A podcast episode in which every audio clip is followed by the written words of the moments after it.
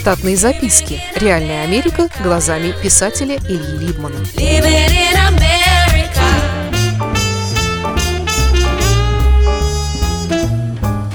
Кое-что про почту. Причина, по которой я решил поговорить на тему почты, случилась довольно давно, но все как-то руки не доходили. Помню, что пришел на почту для того, чтобы поставить себя, пришельца, из другого мира на учет. С первого взгляда все вроде выглядело обычным, как и много лет назад. Тогда мне приходилось пользоваться почтой довольно часто.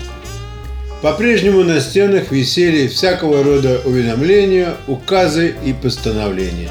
Удивило одно – из пяти окошек для обслуживания работали только в двух. Да и те две женщины не слишком спешили обслуживать следующего. Помню, что кто-то из очереди спросил про третьего работника по имени «Где она?». Ответ последовал незамедлительно. «Приходи, будешь третий». И работница, которая сказала это, указала на плакат на стене. На плакате было изображено почтовое отделение с пояснением, что незанятое место может быть твоим с полным окладом жалования и социальной защитой. Именно этот плакат поразил меня – потому что устроиться на почту в Штатах простым людям было ох как непросто. Многие из соискателей места на почте были образованными в колледже людьми. На почтах в Штатах совсем нет текучести кадров. Если человек адекватен, то может расти по службе до определенного уровня, получать прибавки к жалованию, дни к отпуску и страховки, как и все другие члены профсоюза.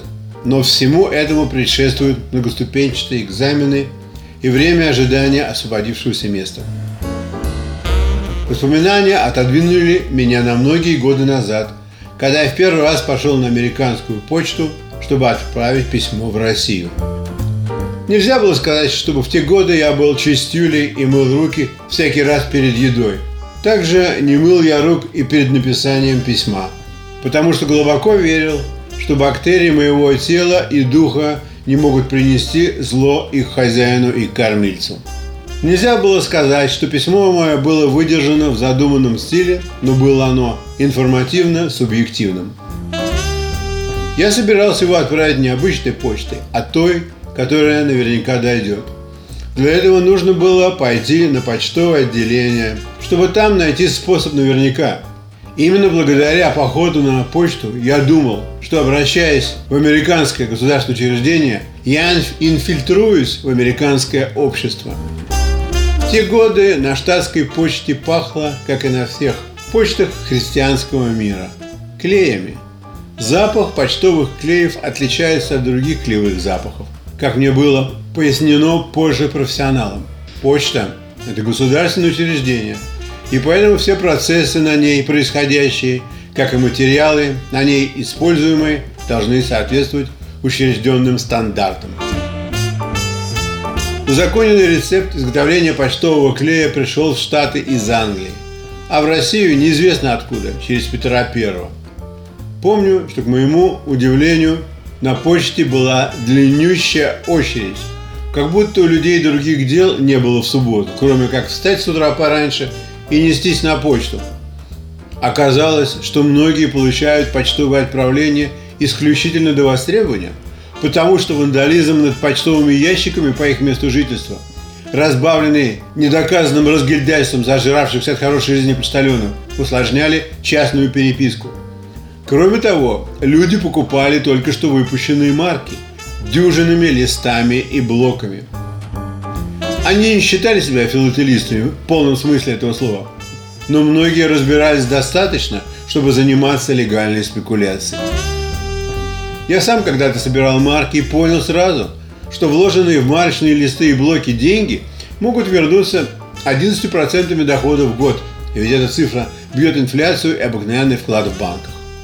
Кроме того, на почте люди оплачивали свои счета за коммунальные услуги, отправляли и получали денежные переводы и узнавали из настенных черно-белых плакатов, кто из преступников подорвал на волю и находится в розыске, а кто восходящая звезда уголовного мира. Обстановка была непринужденная, что совсем не походило на русскую почту, на которой иногда сделать посылочное отправление было практически невозможно. То шляпки на гвоздиках были не того фасона, то обшивка мешковины была сделана стежками с неправильным наклоном. Я многое знал про советскую почту из собственного опыта. Здесь все работники были дружелюбны и готовы с ответом на условия самого замысловатого отправления.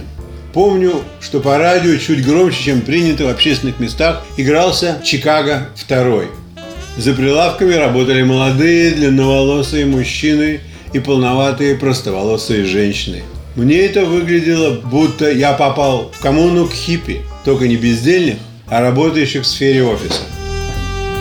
Я дождался своей очереди и с улыбкой досмотрел, как мой приемщик хорошо знаком с мелодией и лирикой исполняемой вещи и даже качнул синкопированной ему головой. Потом протянул ему сложенные вдвое 18 листов письма и сказал, что хотел бы, чтобы письмо не затерялось в далеком пути. Так не мог ли он, сэр-приемщик, посоветовать, как надежнее всего его отправить чтобы оно все-таки дошло. Приемщику мой вопрос явно пришелся по душе. И он, очень похожий на мою манере, стал осторожно интересоваться. Нет ли в отсылаемых листах облигаций государственных займов или денежных знаков, все еще имеющих хождение, а также не пропитаны ли листы взрывоопасным составом или отравляющими веществами? Вопросы мне понравились. Потому что я понял, что совершенно неожиданно столкнулся с милым моему сердцу и разуму человеком. Примерно такими были когда-то и мои беззаботные друзья в Питере. И я когда-то был таким, длинноволосым, бородатым, одетым в вязаную крючком майку, на голое загорелое тело и в детского образца сандалии на пыльные босые ноги. Да, господа слушатели, писатель Либман – когда-то был настоящим хиппи и делился с ближними абсолютно всем, чем мог. Почтовый работник помог мне выбрать самый надежный из недорогих способов отправки письма и подсказал, какие строчки на бланке заполнять не обязательно. Мне не хотелось уходить с почты. И я с неподдельным интересом спросил своего приемщика, какая это радиостанция вещает 25 or 6 to 4 в такое время дня – Приемщик ответил мне про станцию, указал на мои неспадающие усы и понимающе сказал, довольно громко, «Вот еще один поклонник Чикаго». В очереди никто не удивился и не возмущался ни почтовому продолжению разговора.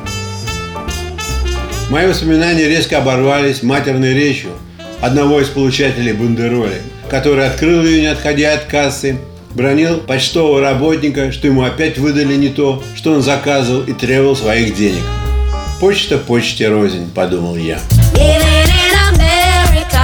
Штатные записки. Реальная Америка глазами писателя Ильи Либмана. Читайте книги русского писателя современной Америки Ильи Либмана. В них живо и не скучно описываются нестандартные ситуации, происходившие с бывшими гражданами Советского Союза на фоне американского урбанистического ландшафта. Повести «Алиса» с Райкой, «Второе дыхание», «Время апельсина» и «Малыш 21 века» можно приобрести в интернет-магазине «Литрес» или на сайте писателя читаливы.ру.